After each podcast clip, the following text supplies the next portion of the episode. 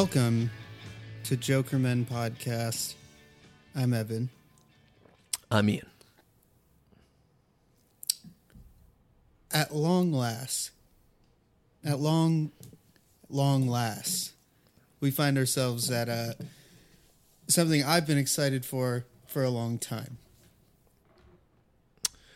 Yes. Yeah, in many ways, we find ourselves at the record, or the first of a, a few records that this podcast was born to discuss. Here, low, these many months on. A record which some you know this whole thing it makes me want to pontificate uh, and and I, think there's going to be a lot of know- pontificating on this one. I'm sitting in a you know a leather a leather armchair. Mm. Uh, I've got a, a, a cigar. For me, the mic is very close to my face, and all the other microphones in the room are hidden away out of sight. I can't see them. They've all been very expertly tucked away by some of the greatest recording engineers on the planet, but I can't see them. I don't know where they are. There's just one mic six inches away from my face, so you can hear me every time I do. One of those are like a one, one of those, you know, which you can hear from the singer of this record on several songs, in fact.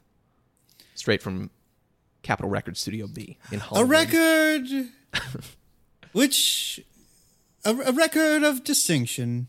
A record which you Uh, ranked, I think, what number six on um, on that little list thing that we made however many months ago.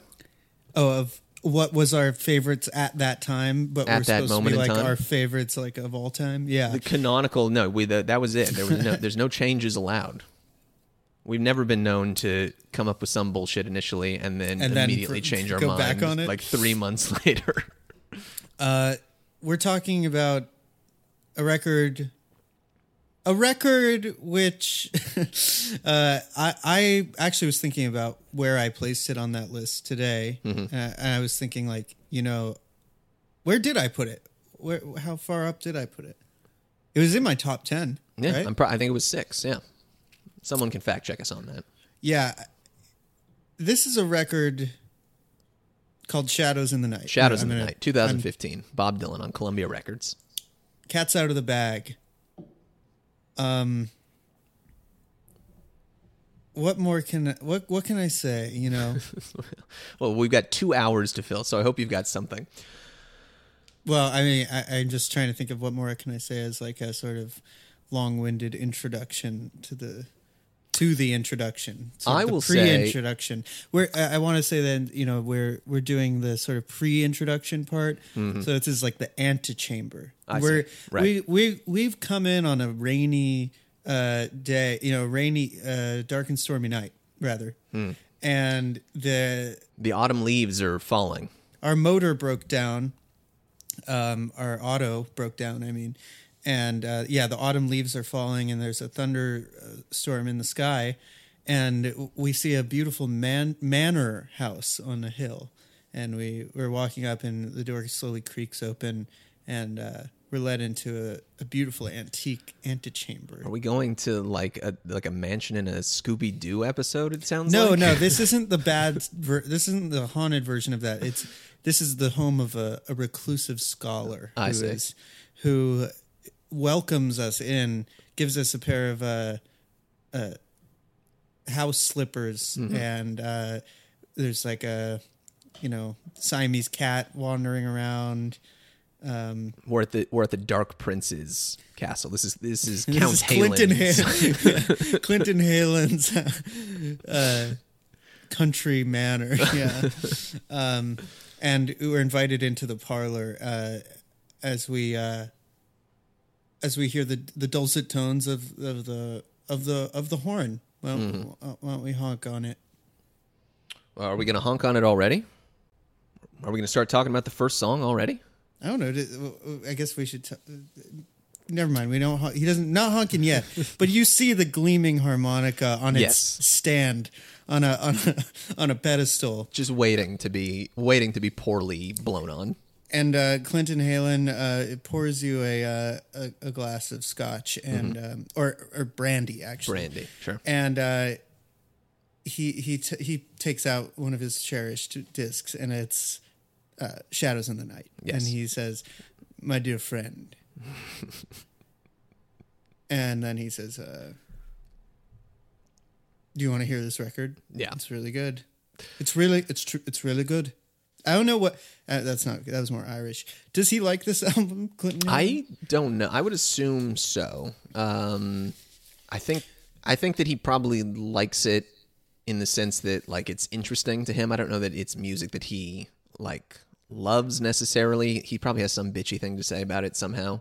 But I do think that this was mostly this is one thing that we were already talking about before the show or yet I think yesterday we were texting about it like the the critical reception to this album which you seem to believe is more negative than it might have seemed according to the reviews at the time. I want to cut to the chase. This is Shadows in the Night. This is the first of the series of three releases by, by Dylan that are the sort of um, unofficially called the you know the American standards, The standards right? or the the crooner albums or the Sinatra records. Some The people uncovered records.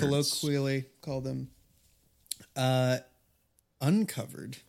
yeah, that's what Bob said he was doing with these songs. Someone said, I Oh. think in, in one of the interviews, they said, uh, you, you know, you're putting out a, a, uh, an album of covers, and Bob was like, what is what is covers? I mean, that's not a word that, that we used to know. If anything, I'm uncovering. These- songs have been hidden. They've been buried away. I'm uncovering these songs. That I mean, that's something that uh, that's a beautiful thought. a great way to look at beautiful- A great way to look at it. Thank you, Bob. Uh, Smart guy.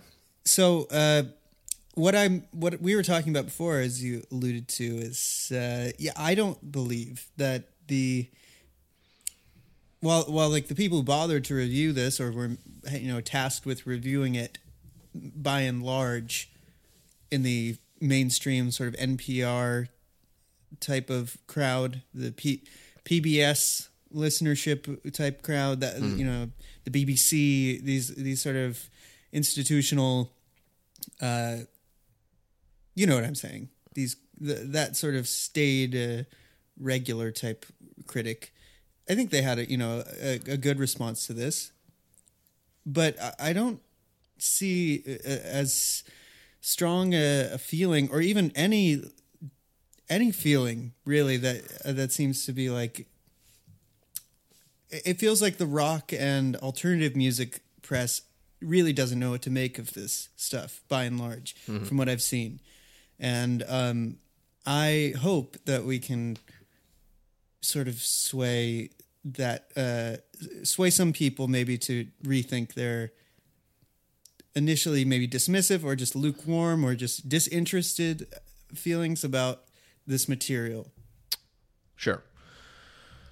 Yeah, I will. I will. Say, I will. I will say. I will lay out the facts here at the beginning. Uh, to just to to reference. Uh, Pitchfork.com. well, yeah, that's one of them. Um, Metacritic, uh, which you know, there's a whole problem with that concept in the first place, but just to use it as a as a um you know a, a, a finger in the wind uh, in terms of the critical consensus, does have it at 82.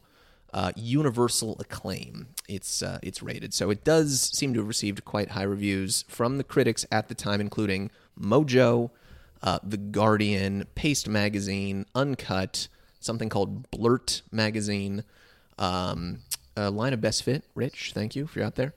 Um, you know, quite a few, uh, uh, uh, you know, like rock-ish critic press outlets, in addition to places like the New York Times, uh, the Guardian, the Telegraph. You know, all of your uh, your snoozers. The people who didn't like it, Pitchfork.com, and our old friend Bob Christgau. Who? Are you fucking kidding me? No, I'm not. Chris Uh, uh, old Christgau, uh, who had this to say about it.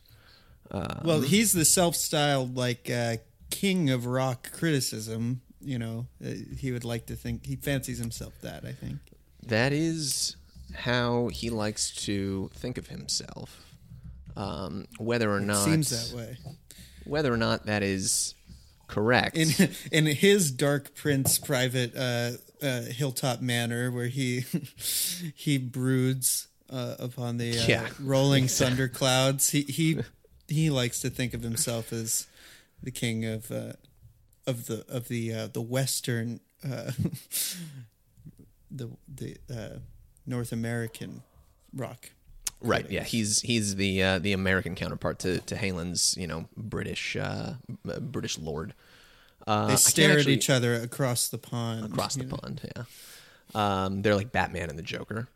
Um, I can't actually find the review right now, but um, yeah, they're like Batman and the Joker, who live famously in in London and New York. Well, they ne- you know they they need they need each other. Uh, Yeah, you know no, they're they they're uh, they're inverses of one another. Anyway, what did Christgau say? Uh, Uh, he it called it- sounds bad. He called it painful, oh, uh, and said he only listened to it a couple times. Uh, I don't have the, the actual review in front of me because it seems to have been he wiped from his it- website. He called it painful. It was wi- interesting. Wiped from his website. It's not. It's not there right now. Um, what is he? I, I've got a couple other quotes. Uh, he later complained that the singer's voice sounds quote permanently shot, Wow. and that quote the Sinatra-style pop canon Dylan has devoted himself to lately does generally require some show of mellifluousness and pitch control. What in the world? Mellifluousness. Mellifluousness. Oh yeah, that. That's an even fancier sorry, word than I. Sorry, drop it on you. sounded. It's uh, uh, it's it's a little pitchy, dog. It's a little it's a little lacking in mellifluousness. You gotta, a cr- gotta crank that Sorry, man. mellifluousness dial. there's a dearth of mellifluousness in your uh, fu- in your sound. Do you know? Do you, can you define mellifluous? Um, if you give me five dollars because it's a five dollar word, I'll look it up. Uh, no, I, uh, no. Having a smooth, rich flow, or filled with something that sweetens mellifluous confections. In other words, it sounds good. It's good music. Mellifluousness is the means it means good music. It means good music. Exactly. Okay. All right, I, I understand the concept. I can. Hey, wait a minute. I don't think that that's. Uh, I, I don't think I agree with that. Yeah. Now A- anyways, that I so understand the word. just to get back to the critic thing and and square the circle here, it did get good reviews at the time, uh, but I do agree that I, I think that it was just it was reviewed. People gave You know, it a who- you know who up. else didn't like it or doesn't care for it? Who?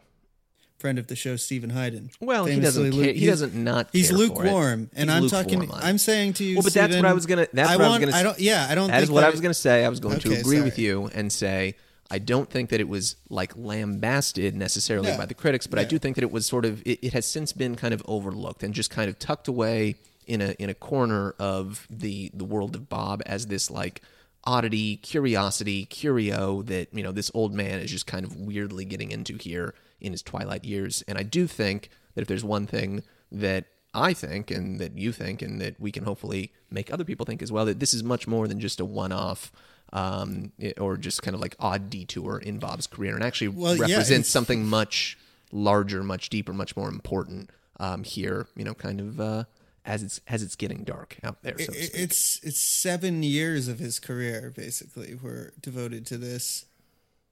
And when you think about when it started and when the last when you know when it ended, right? Sort. I mean, the records came out 15, 16, 17. So it did only happen, the, these records were only cut over the course of two years. Um, but uh, I, I think if we take a grander look at things, it actually represents a much larger period of his career, even more so than just seven years, because this is music that Bob grew up on Wait, as seven- a child Where and did I even worked get that number from? well I, I think you're thinking the the time frame between tempest and rough and rowdy which was Right, yeah, Yeah. between releases of original was, yeah, music. this was the only music that came out in between Tempest and Rough and Rowdy. Yeah, yeah. Um, but to take a you know kind of bigger, broader, um, more more bird's eye view here, this is music that, like I was saying, Bob grew up on. Uh, kind of was just like ambiently in the water, in the air. You know, there's this AARP interview that he did at the time that I'm sure we'll reference a couple other times. But he talks about in that interview like Sinatra music was just stuff you heard, like without even meaning to. It was just on the radio. It was on the jukebox in the in the fucking soda counter shop.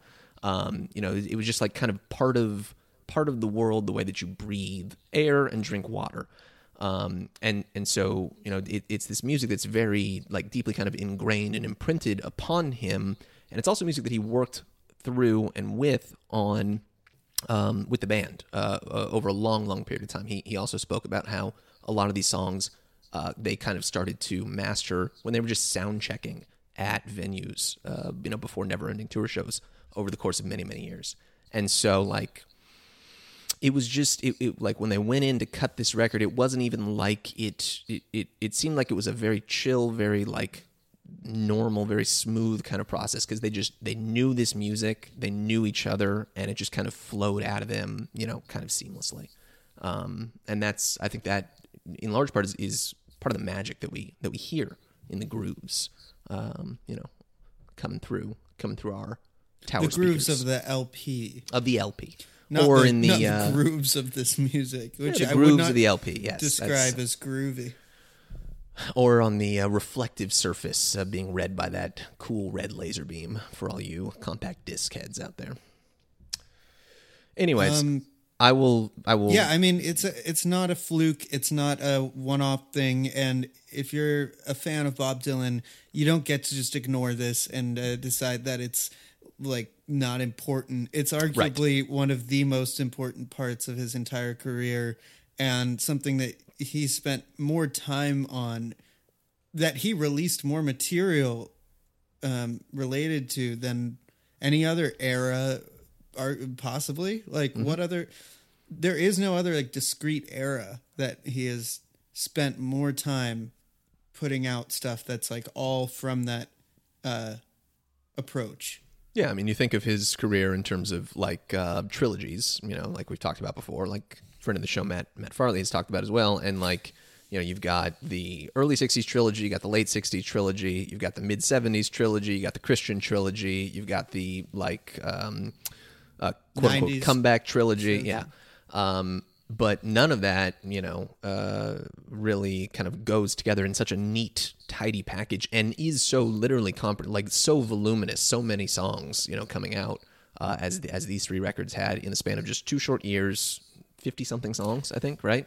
yeah i mean well there's there's uh as we've said a million times now i'm kind of tired of hearing myself say it but worth it in noting again that the uh the period where he was doing those folk covers in the uh, early 90s is the only other period that i think really is directly applicable to this one or compare comparable i should say Yeah, sort of set the it- template for and what he would it's do.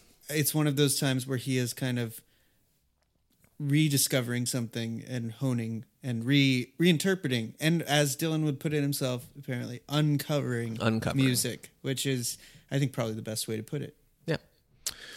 Well, I will And- wrap up this very long and a uh, big intro. protracted intro. at this point uh, by by just uh, making clear, stating uh, plainly, this is the first. I, I think I remember we talking about, or we talked about this on the Tempest episode, um, or certainly in other episodes about Tempest. Like that was the first like Bob Dylan record that you fell in love with. You know, like contemporary, uh, contemporaneously to use Ding, ding, uh, what ding. is apparently my favorite word.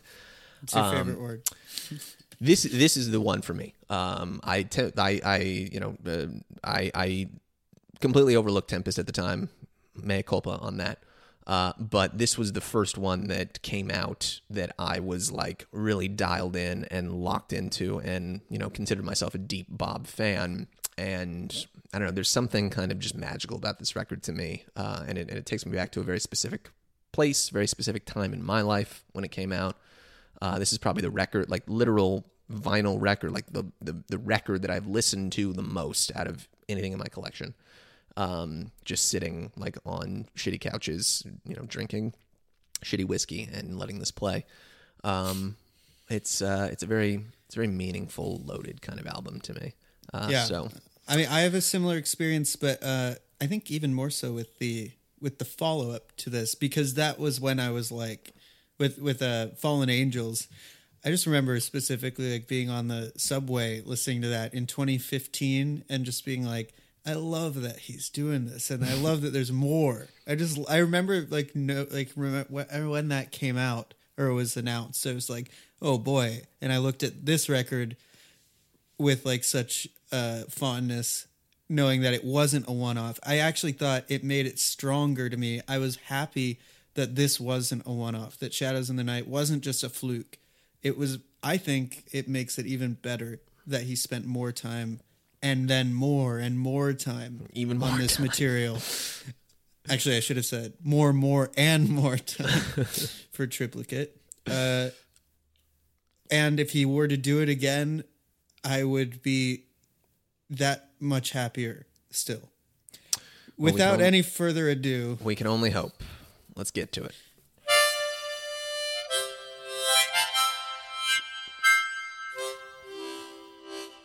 By blowing on the uh,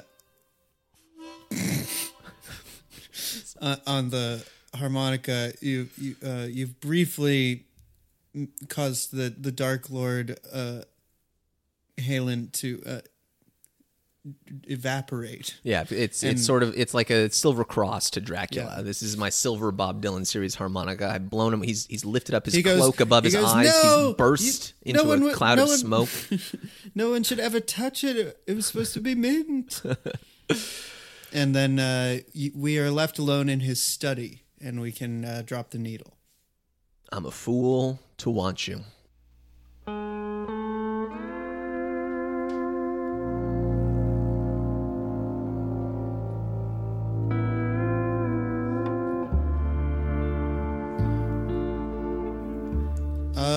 So an interesting thing that you did was you put together uh, a playlist of Sinatra's versions of all these songs. Yes, which I can't believe that neither one of us had ever like that was the first time that even occurred to me to do like 5 days ago. I can't believe that neither one of us had ever done that before.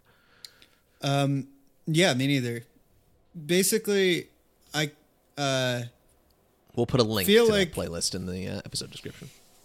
I think Dylan did this uh, better. This one, I think, is better than Sinatra's version. This what this what this one song, this, song, this album, song. this okay. Interesting. This song and I think the next song, there's some that really just to me like, I'm like, wow, his connection to the words, just the what he does with the melody, I like it so much better. Uh, but also notably, as we should mention, there's like no piano on this album. Yeah, it's almost like almost nothing. In fact, it's a stand-up bass. It's Bob singing.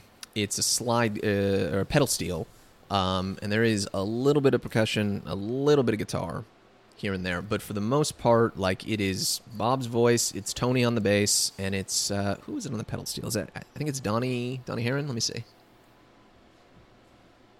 I've got the LP right here. Um, yeah, Donnie Herron on the pedal steel. Like those are those are the three guys uh, that make this sound. Um, and and Contra, I think the Sinatra versions, which I'll, I'll get back to that in a moment. Like this, the the those are very big, lush, produced, um, you know, kind of heavy sounding songs with his voice. You know, it's great. It's classic. It's Frank. We love it. Uh, but the way that this music gets interpreted through Bob is just so like sui generis, like just out of the blue, like kind of like unexpected because it doesn't even sound anything like never ending tour music. You know, it's just like it's got its own unique flavor, feel, energy, vibe, whatever word you want to use here. And I, I, I don't know, I, I, I can't get enough of it. Like it's, it's, it's really incredible. And, and it starts here on the first song and carries through the entire record. It's so perfectly balanced and understated. Uh, It just has um, exactly as much as you would need for maximum effect. Yes. It is so- like super economical, and it puts the focus squarely on his voice, and the song just comes through. Uncover is really the the best way to put it, and it's really genius way to to put it. Actually, Well, Bob, and this, this song Bob is, knows what he's talking about. like so many of the songs on here, it's um a sad, sort of moody, plaintive, yearning song of of unrequited love. I'm a fool to want you. Uh, you can imagine if you haven't heard it, what what that song's about. Um, but you haven't really. I mean, the, his delivery, it really just.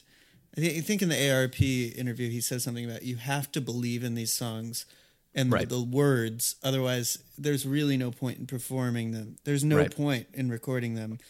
And he, he talks about Rod Stewart having recorded a similar album of uh, Right. covers and and just not. You know, he was disappointed by it. I think he could. He said, in his opinion, Rod seemed not to be totally connected to it, and Dylan seems to have picked these songs because he has a deep connection with them. He knows he can pull the, them off emotionally and inhabit that very particular space that they need to come across.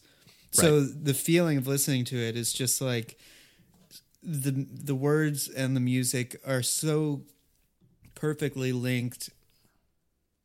It it's like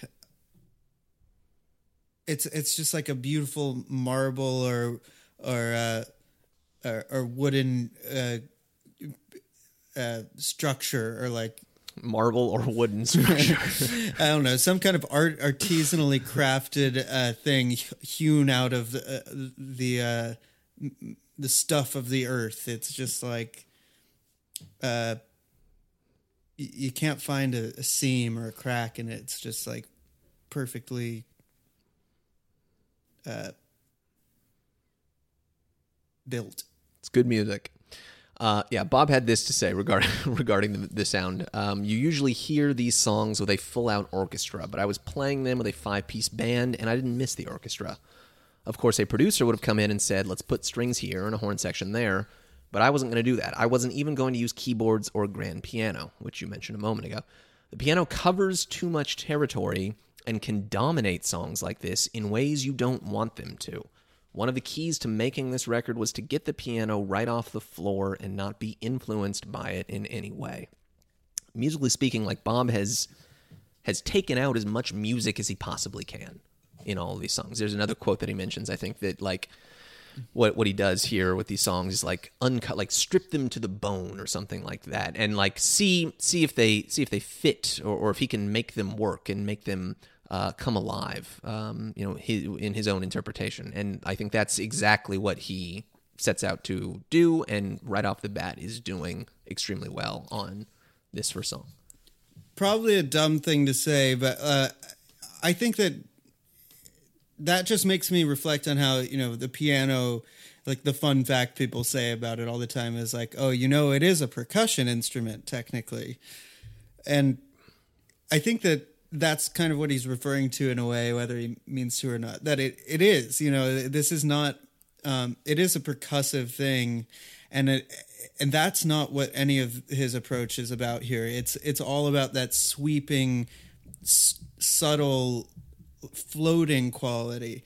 There's nothing that feels like percussive in any of this. yeah Sometimes there's we'll almost get the, no percussion on the entire record whatsoever right. It just kind of floats and um, glides over the ear, and and his voice melds with that. The main instruments are, the- like you said. I mean, to me, the one I think of as being the most iconic instrument in in this uh, whole record is probably that slide, or I mean, pedal. the pedal steel yeah and also there are moments where you hear a horn or like it, very tastefully um, a horn will come in um, like a french horn or Yep. trumpet maybe but Yeah, I think there was a French horn, a trumpet, and a trombone. Bob mentioned Yeah. that also. Just a few, just a few, just a few horns there.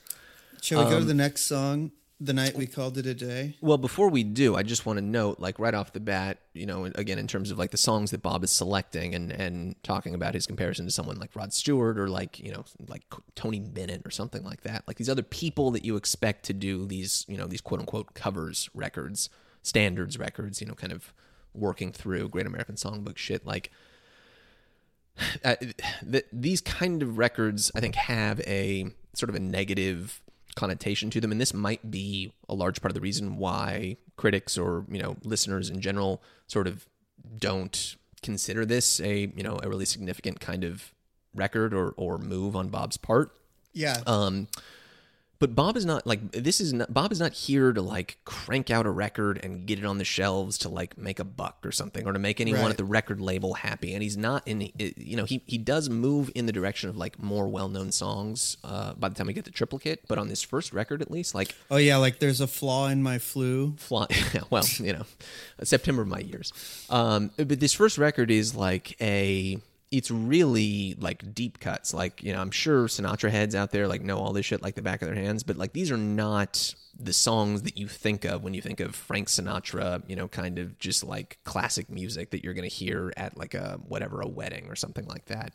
Um, like it's clear from this first song from and from the entire track list that like Bob has like very specifically chosen like this like a, a certain type of song with a certain kind of mood, a certain kind of energy, and and sequence them together here in this package in such a way to you know affect the mood, tell a story, whatever.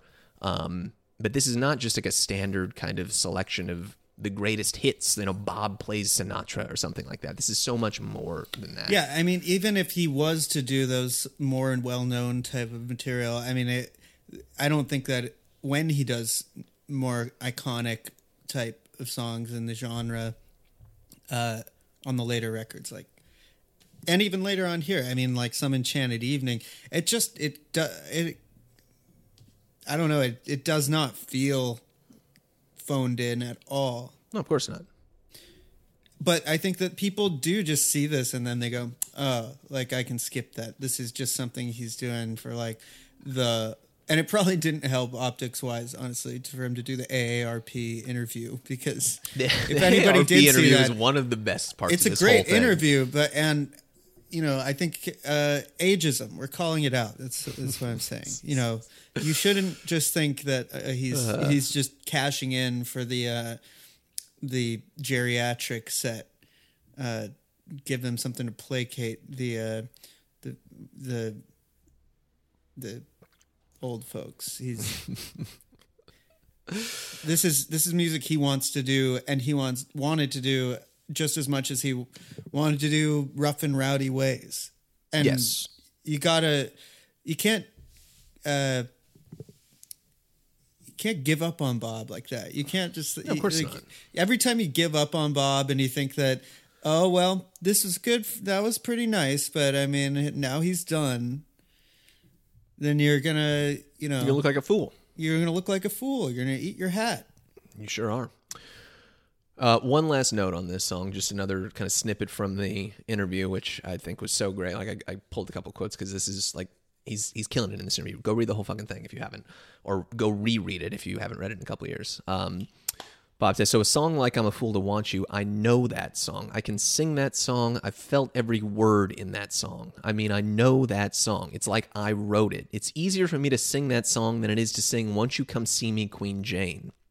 At one time, that wouldn't have been so, but now it is, because Queen Jane might be a little bit outdated.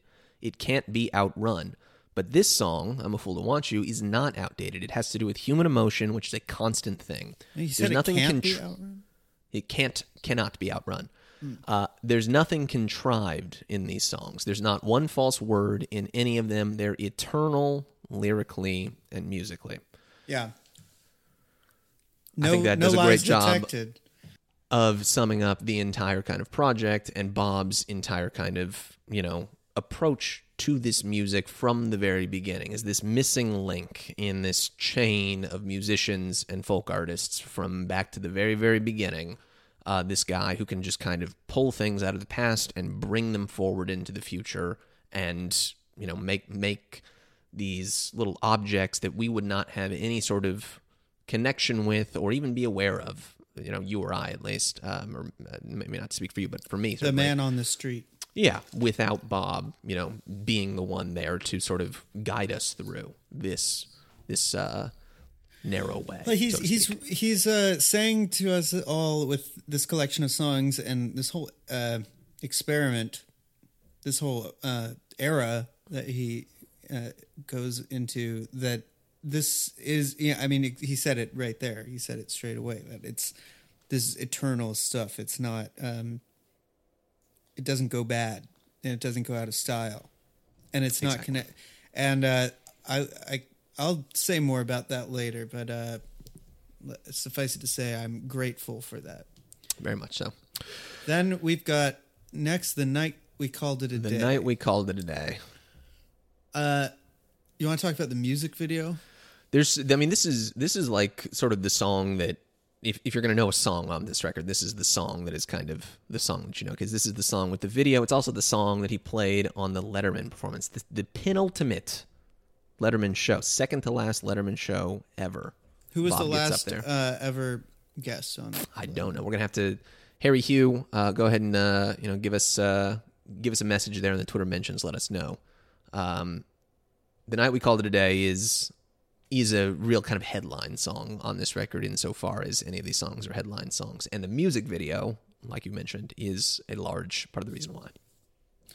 Yeah, it's a um, noir themed.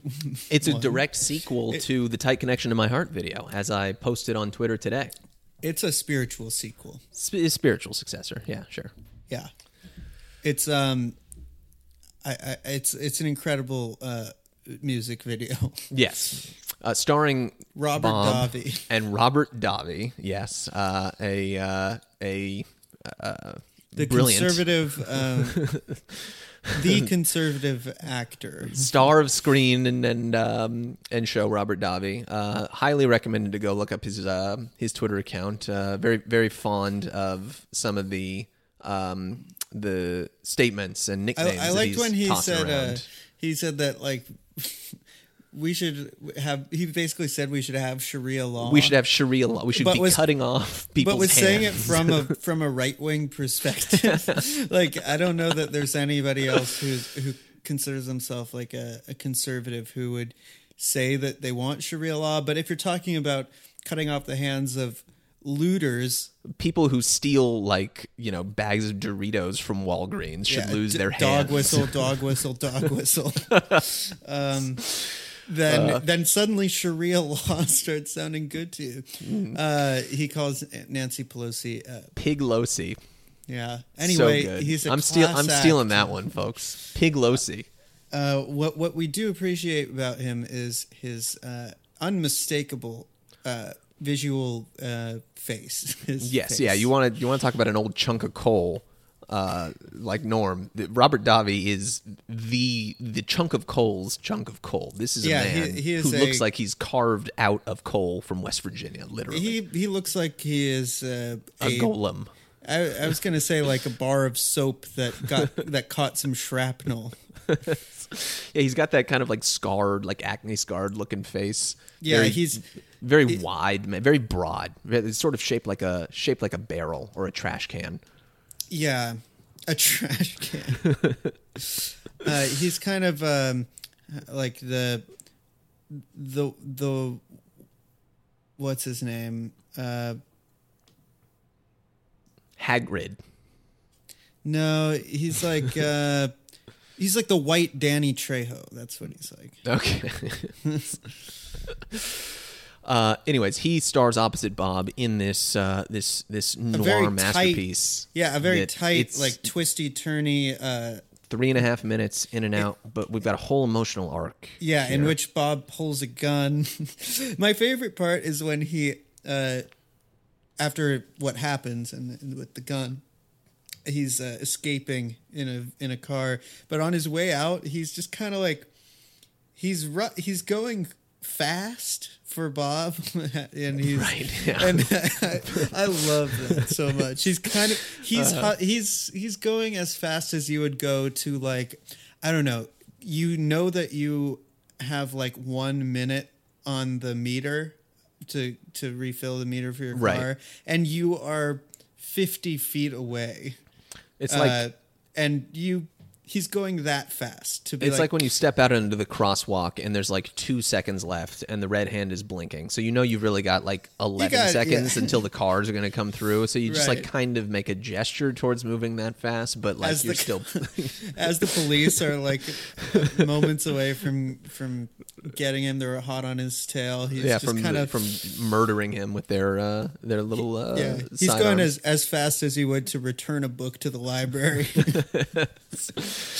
Uh, yeah, so Bob uh, Bob shows up to this this bar in downtown Los Angeles on Seventh Street. It should be noted, um, uh, and uh, you know it's it's sort of a sort of a Shadow Kingdom looking uh, place to be honest. Uh, and there's some sort of uh, femme fatale, dame up Yeah. there on stage doing a little uh, rootin' tootin' routine with her we don't boa. need to talk about the whole thing. You just watch it. I, but I will say that the um, title cards at the beginning and end are just like so spot on. Classic. They look just like they would uh, have come out of the of the 40s. They, I was a little confused about the actual like what's taking place in that video though. oh, me like, too. It seems like there's They're something both about like showing each other engagement rings. Yeah. like so they're both trying to marry her, but then I don't know. They, I, I really don't know. Actually, I'm glad you brought that up because I felt like I was thinking to myself while I was watching it, like maybe I'm just slow. Maybe I'm a little and, and then when when he sh- when Robert Davi shows up to uh, to the woman's apartment and Bob pulls the gun on him, then we cut to a scene where he's just sitting on a couch and he just picks up a gun. It- like Bob has a gun on him, but then all of a sudden there's just another gun and he can just pick it up and, and apparently yeah, and then try the, to shoot the Bob femme with it. fatale becomes uh, truly fatale. She chloroform, yeah. she- it was a little bit like um, uh, Beyond Here Lies Nothing. Yeah, yeah. She A, slight, uh, a slightly cla- a little classier, little uh, little little more sophisticated take on that, but I- equally murderous. Anyway, everyone pulls a gun on everyone in this, and uh, there's a, a some great little sleight of hand. You know, it's a little cor- like corny, but when I guess we can just talk about what happens. You know, they're like in the elevator, and you see that they both have pulled a gun on each other, and then it's like a wide shot. You see that two shots. The go elevator off going in down, the yeah, and there's the, the bang bang. and you don't know who got, who got shot. That's great. That's great. That's She- filmmaking, baby. The uh, the lady in white, she walks out, and uh, you think that she has uh, she got Bob, but of course, seconds later, you see the blood spread on her dress, and she collapses. She collapses. and then you see you see Bobby. Uh, I'm sort of sauntering down a fire escape. yeah, racing out at the speed of uh, of a mailman.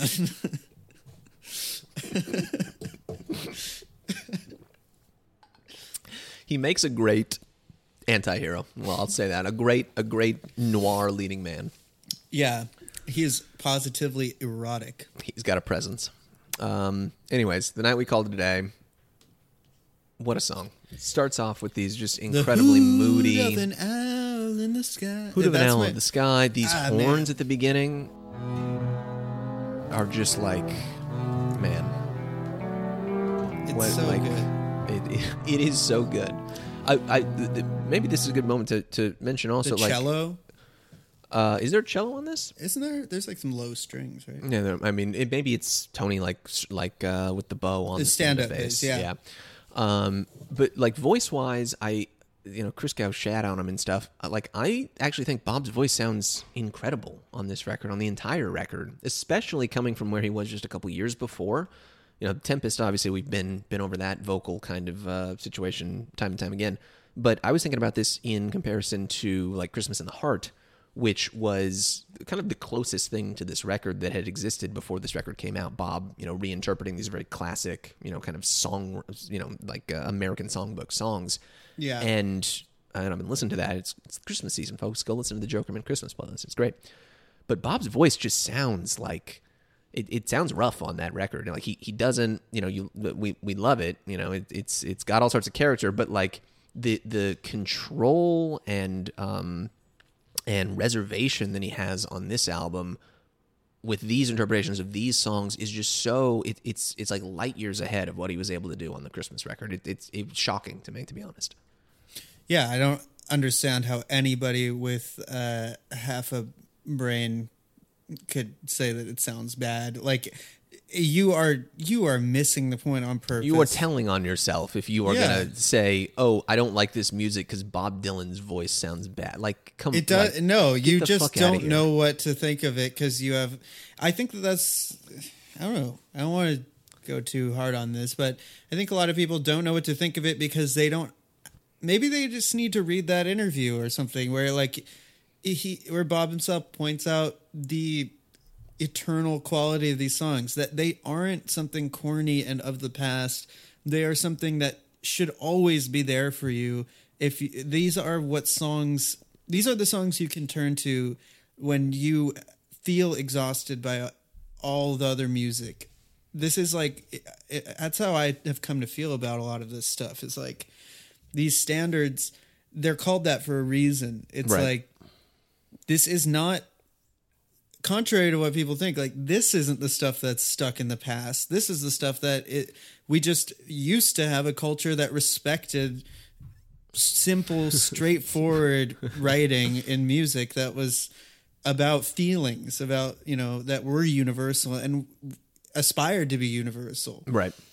Yeah, he does say something. I, I don't have the exact quote in front of me, but in the interview, he does say something like, um, like these songs are about romance and about emotion, and romance never goes out of style. Like this Right, is this right. is stuff that is that is uh, just as applicable to me today as it will be to you know someone 50 years in the future as it was to Frank 75 years before. Like it is.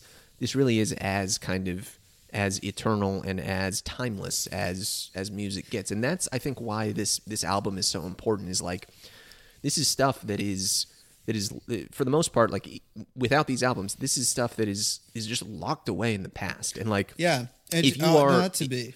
if you are uh, someone who is you know a big head um, or you know some sort of phd student or something like obviously you can go out there you can listen to it you can you can dig it up for yourself. But like you know for for us like this is like this this just would not have been presented to us certainly in this way at any point in our lives. And it's really kind of deepened my appreciation for this style of music and this Yeah, style same. of songwriting the same way that like bob um, you know doing a, a blind lemon song Right. uh, does or hard times or something on uh, on good as i've been to you. Like he's he's really just like uh, doing us a doing us a service. And, and when i say us i don't just mean you and i, The- I the listening like listeners. Exactly. A service in in in in like he said himself uncovering songs like this and bringing them forward into the future where they Yeah, where into they the belong. present. Where- into the yeah where they where they make just as much present. sense I- I- and work just as well as they ever did I think for a long time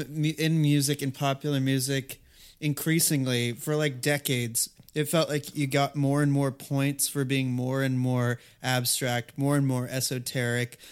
Dylan himself, ironically, is probably one of the most, uh, you could say, uh, guiltiest of like inspiring that in in rock music and in in um, experimental writing of all kinds in, Right. in popular music.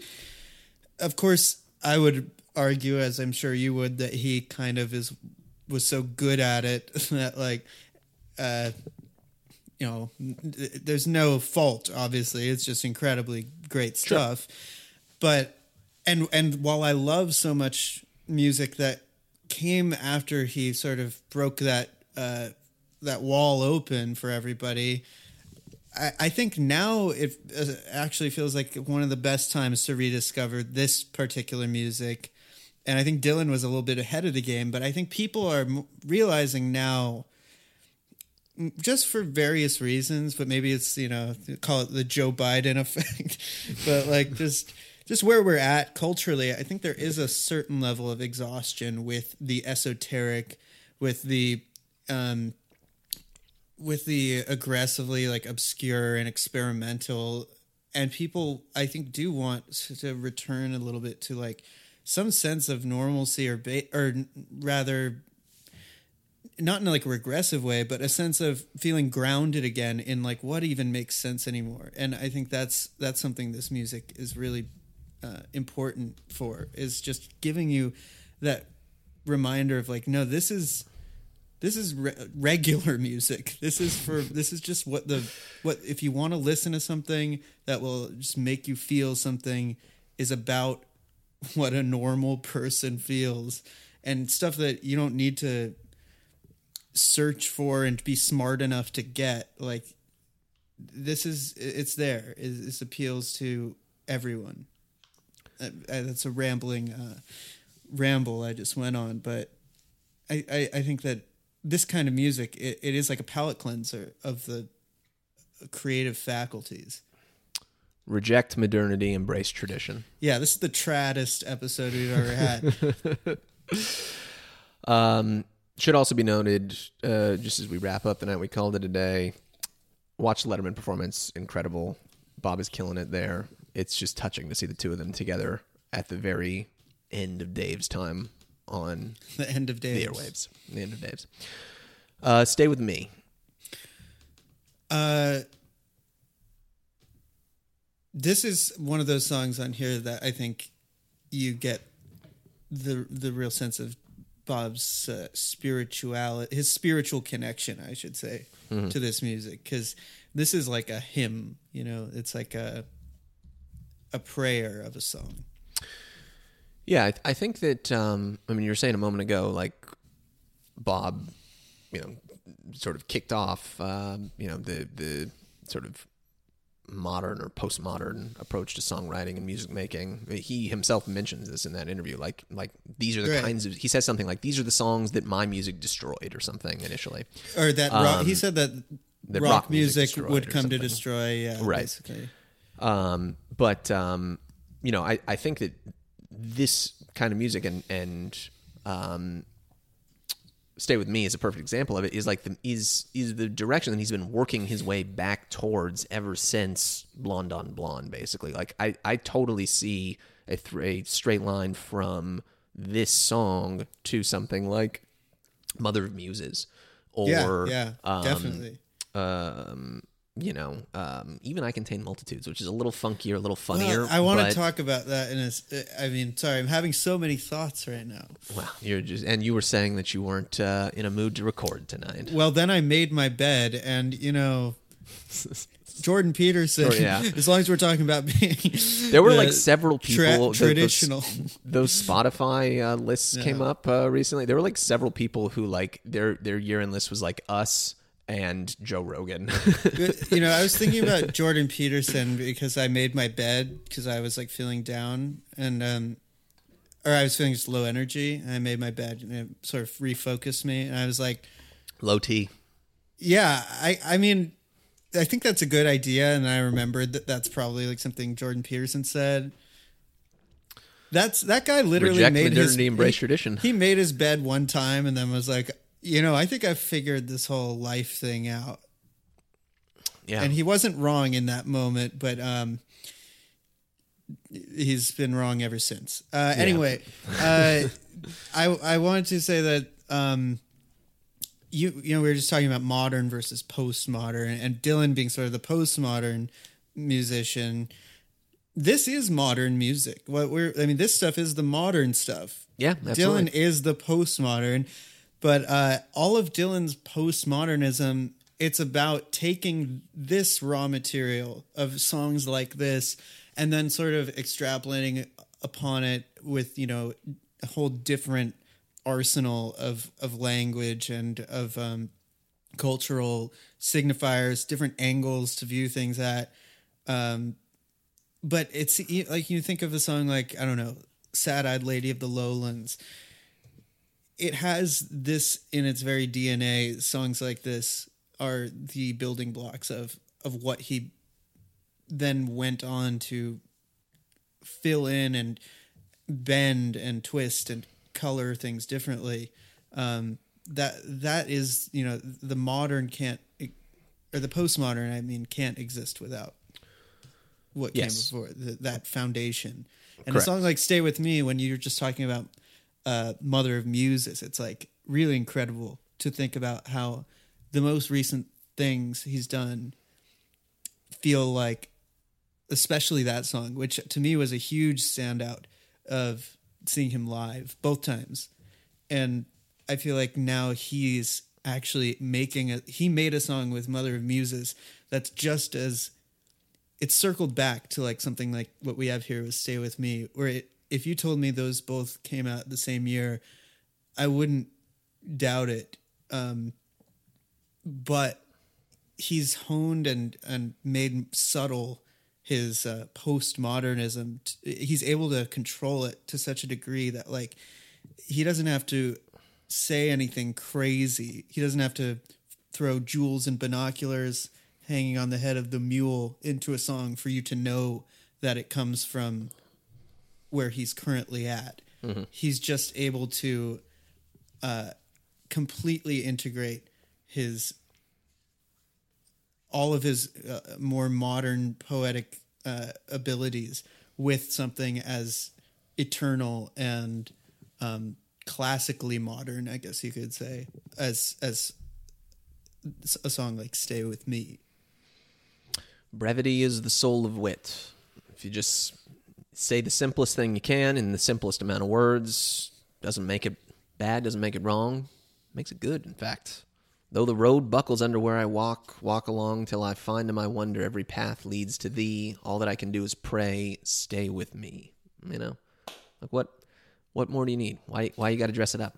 Yeah, I feel a little silly even talking so much and I mean, tangling myself like- up to try to explain it. These like the songs there, there it. there isn't a whole lot of like you know uh, bloviating and and um, you know um, getting I'm into the, getting deep into the weeds lyrically speaking here the way that we do on you know journey through dark heat or something or, or changing of the guards because they're they're so just like perfectly manicured classic straights like they, they you know it's it's like it's it's like trying to comment on um ooby dooby or something like that or um or like uh rock around the clock it's like it's the, the it's it's perfect as it is or it's, it's like trying to critique a coca-cola or something like there, there's it's it's so just like We're we're talk we're trying to describe the mystical sphere. oh know? man that's what we're tasked with right now, and Right.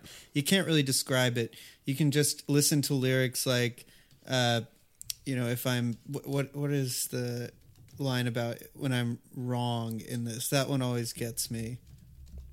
uh yeah though i grope and i blunder and i'm weak and i'm wrong and I'm weak and I'm wrong. Yeah, when he says that, I I don't know that if you if you listen to this with any expectation that you might be moved and feel something and you don't just shut it off as like oh this is for old people then i i mean you, you're going to get something out of that. Nobody nobody escapes a line like that. Like i think he has something that he says in the interview where uh, he says like if we're honest with ourselves we could all admit something like that and you know that these songs well, he talks about one song in particular. Right. It, um, re- oh he's talking about amazing grace and he says to save a wretch like me. He's talking about a, you know a line as simple and as iconic as that um, and as as honest. You know that's what he's trying to get to this like the real the the ground the the ground level. My words not his on that. Sure. Well, I think we can cut it there for today. I know we're not at the, the flip side of the record, but I want to try to keep these episodes roughly symmetrical lengthwise, and we're uh, we're getting close to it already. So, any uh, any last comments on the first three songs on this first on this uh, record? Um, I feel like I'm, I've talked myself blue in the face. Blue, like the cover of the like album. the cut. Well, dead, dead, but, but we got to save. That's that's gold for for side B. Don't, That's don't gold, you dare. yeah. um, gold like the autumn leaves, which we'll talk about uh, next time. Next time, only on Jokermen. This man first appeared on the uh, old show in 1984, and he was last here in 1993. We couldn't be more happy and more honored to have him with us tonight. Ladies and gentlemen, the great Bob Dylan. There